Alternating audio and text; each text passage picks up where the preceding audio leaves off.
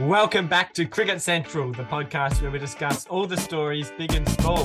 Uh, we're here for the day three recap for the from the second test between Australia and South Africa. Uh, a day which felt at times more like a, a jubilant victory parade than a test match, um, as the Australians mopped up uh, pretty quickly. Uh, there was, you know, banter in the field, uh, some great fielding efforts. Even Steve Smith got a bowl. Um, it was just like a, a, big party out there at times for the Australians, and uh, they finish off with a commanding innings and 182 run victory, uh, winning back uh, the the series um, from South Africa and winning at home against South Africa for the first time in 17 years. Uh, Ethan uh, with me as well as Peerson um, coming live from uh, the USA. I'll start with you. Ethan, uh, you know, um, South Africa started on one for 15. Um, uh, Dean Elgar already out. Erwee uh, looked okay for the, the, for the first bit, and it was sort of a, a, theme of the day that every now and then there was a bit of a brief resistance from someone. Uh, in for in particular, Temba Bavuma with a pretty good 65 was the main one there, but uh, unfortunately that was a, a little bit um, sort of uh, over uh, sort of forgotten I think by uh, the number of runouts that he he caused as well. Uh, but in the end, uh, a pretty a bit of a, a, rout from the Aussies, would you say? Yeah, I think you've got that pretty right. There were patches of resistance from South Africa, and perhaps a little bit more stroke play intent than we've seen in previous games. But overall, all of that's been marred by a, a few moments of really poor quality cricket. Um, and overall, the disparity between the sides was simply too much, and it was a pretty easy stroll for the Australians. Um, I think the the Aussies have done a pretty good job actually to even limit South Australia or South Africa, sorry, to 204. Um, especially considering Stark it was almost some of the best he's bowled with the new new ball with his finger injury. Um, for him to get through 18 overs, which was more than anyone else. No Cameron Green bowling as well.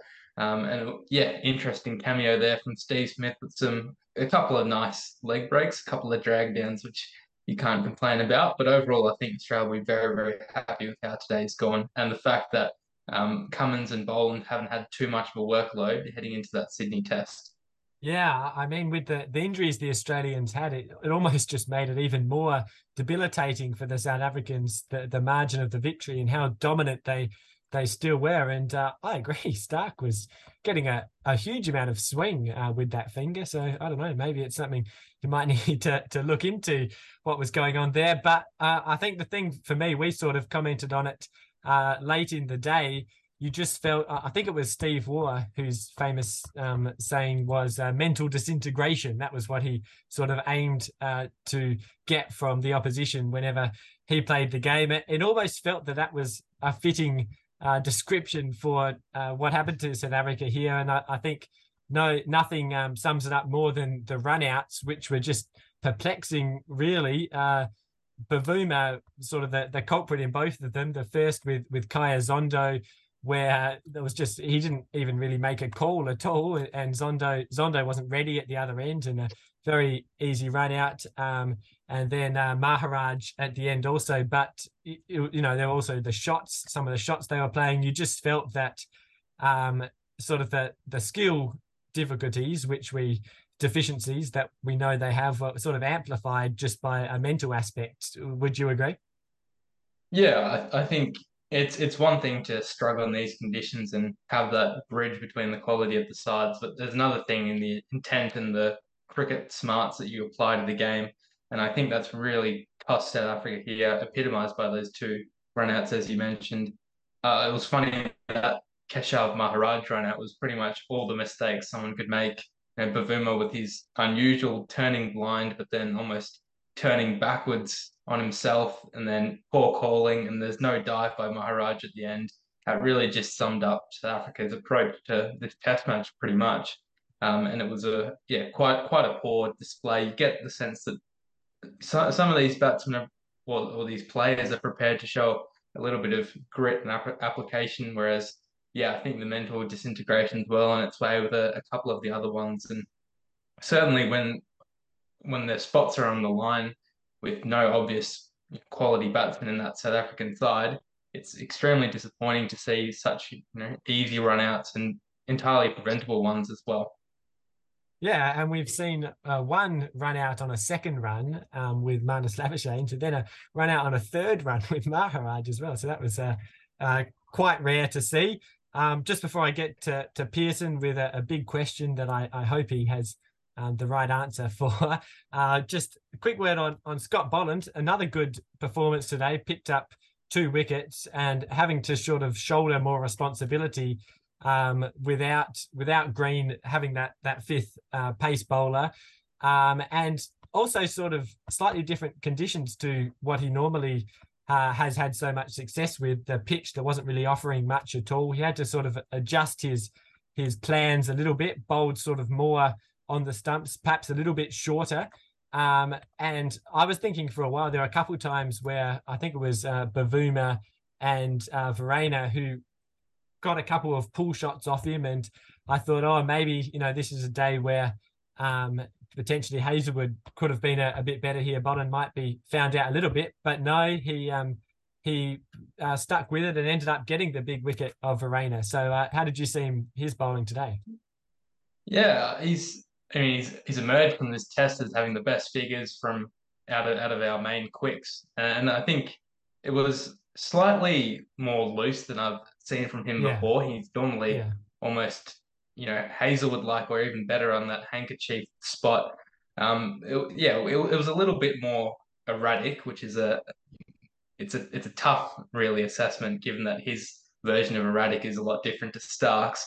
But you're right, he's able just to chip away, and, and you do sense that he's in the game. He bowls that probing length and often does draw the edge. And really, you know, an average of 28 in a test match is going to really dent his uh, statistics. But I, I, think this was a successful test match for him, um, even even with on a pretty good surface for batting to come up with three wickets and pretty three good wickets as well. And when he did come into the attack, he brought a bit of danger and and certainly kept the pressure on. So yeah, I think this South African batting lineup is yeah, they, they wouldn't be seeing him as an easier fish than either Stark or Cummins. And it's good to have a first change pair who can keep the same pressure on as the openers do.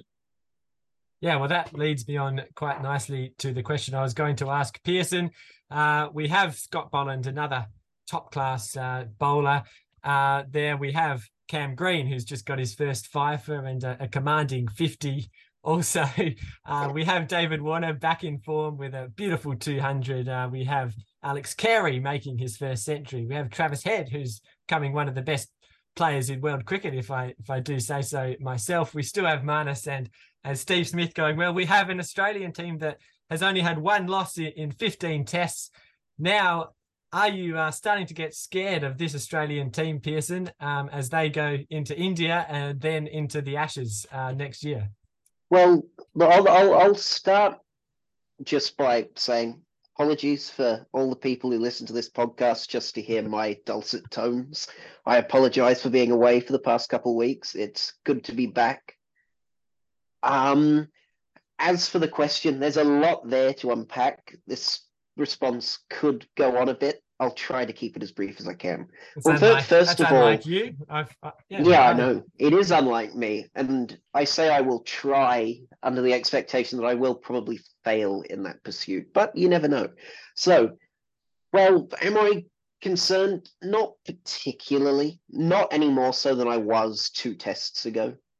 I would highlight England beat South Africa quite comprehensively in the summer in English conditions. We won by an innings in one test and by eight or nine wickets in the other yeah. test. And lost the so, other one, but anyway.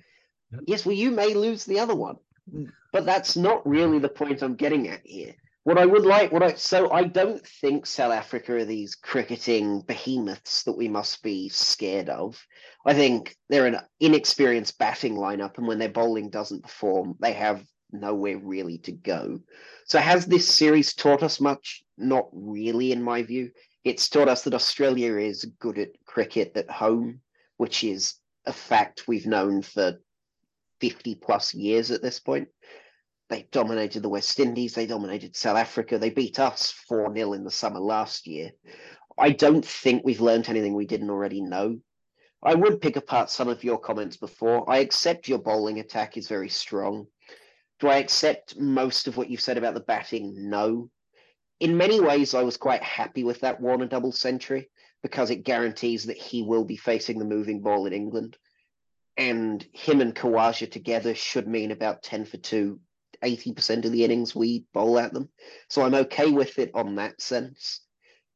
With regards to Labuschagne, who, to quote Ted, was going well, I could not disagree more. He is of all the South African born players in this series, of which there are quite a number of South Africans as well as Labuschagne, only Ngidi and Rabada have scored less runs than him. Even Elgar, who's been consistently admonished for poor performance, has scored more runs than him. He's gone out for, I think, 11 and 15 in the two times he's gone out, and otherwise was unbeaten on four. So I certainly wouldn't write home about this Australian batting lineup. I accept your point on head. I don't accept commanding phrase that you used as the antecedent for Cam Green's 50, but that we can bypass. So, no, am I scared? No. I still think you're a stronger side than England, but this is a very different England side to the team you faced 12 months ago. Of course, England have now won nine of their last 10 games. No side has done that since Australia under Ponting about 15 years ago. So it's not regular that teams get into this form. We have form that parallels yours. It's just yours goes back a bit further. But do I? Th- I think you probably should win that series. I think you have the squad to do it. I think, other than 2019, this is your best chance at a series win in England that you've had since 2001. I think it will be 3 2 to either side. I'm just not sure which way. But am I scared? Not particularly. I think we've learned nothing new you're a good side at home. Maybe you'll replicate it away. Maybe you won't. Yeah, well, uh, I think it's a little bit harsh to to call Labuschagne out of form when he scored 500 in the last series and has only been out twice here, and one of them he was burnt by Warner. But uh, anyway, I, I take your, your points on the rest of it. But um, Ethan, I mean, we discussed a little bit uh, yesterday as well. I, I, just think that there's a depth to this Australian team that even um, you know, I admit we've always been successful at home, but even for some of those other years, it could be something a little bit different at the moment. Just how well you know everyone's performing um, at moments throughout this series, and even people who are out of the team coming up as well. Yeah, I mean, you, you take our form for granted at home when we do win sometimes. I mean, it's worth remembering we lost the last three series to South Africa and we've lost the last couple to India, so by no means f- formidable at, at, home. But I mean, we're regaining some of that reputation, and it, it seems that you know it almost cycles between the years between a quite a poor side that can't defend a series at home to a, a side that's almost dominant, and it, it's good that we're on that trend back to being one of those dominant sides. Um, and, and you're right. I think it's been a while since we've had a, a lineup as settled as this with players performing at least all round to, to this extent. Um, I think we mentioned yesterday that even this summer, five of the top seven now of hundreds. So I, I think if there was ever a time you thought a team that's performing well at home is ready to go and have success abroad, it from recent times it's going to be this team. So uh, yeah, I think we, we we did mention this yesterday, but it's going to be interesting to see just how far this team stacks up against other teams in in the sense that can we conquer away away series as well as home series. Yeah, yeah, that that's right. Uh, other question for you, Peerson, is uh, what uh, what what team with the initials SA um, is worse, South Australia or South Africa?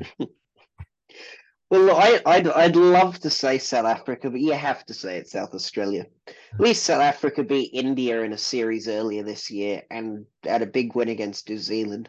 I don't think I was alive the last time South Africa won a red. Sorry, South Australia won a red ball game. So I'm going to have to say South South Africa is the better side on this one.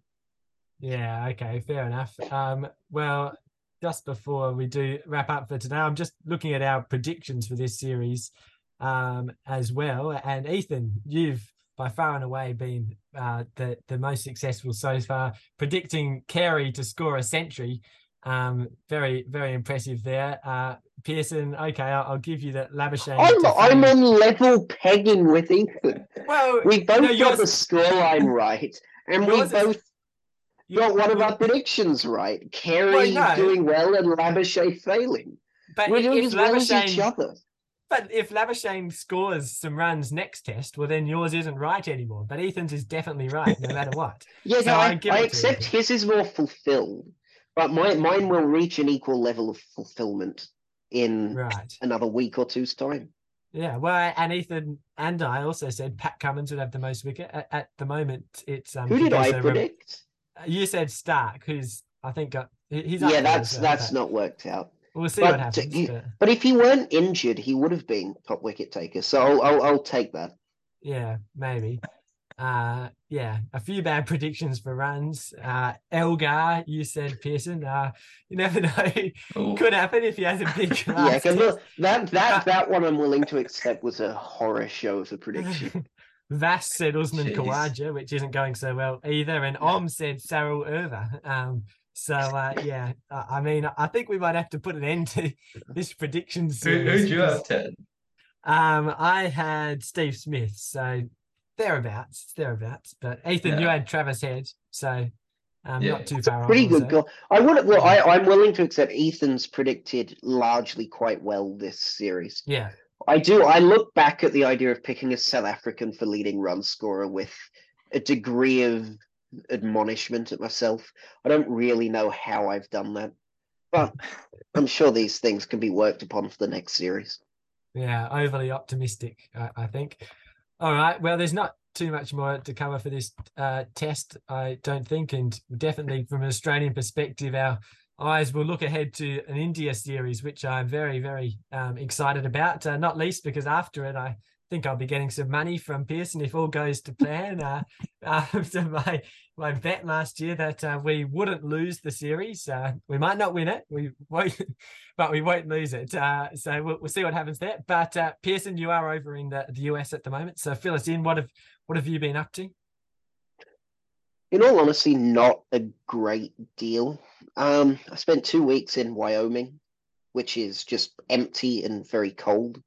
I now feel as close to an expert on the nature of Wyoming politics as probably anyone that lives in Australia.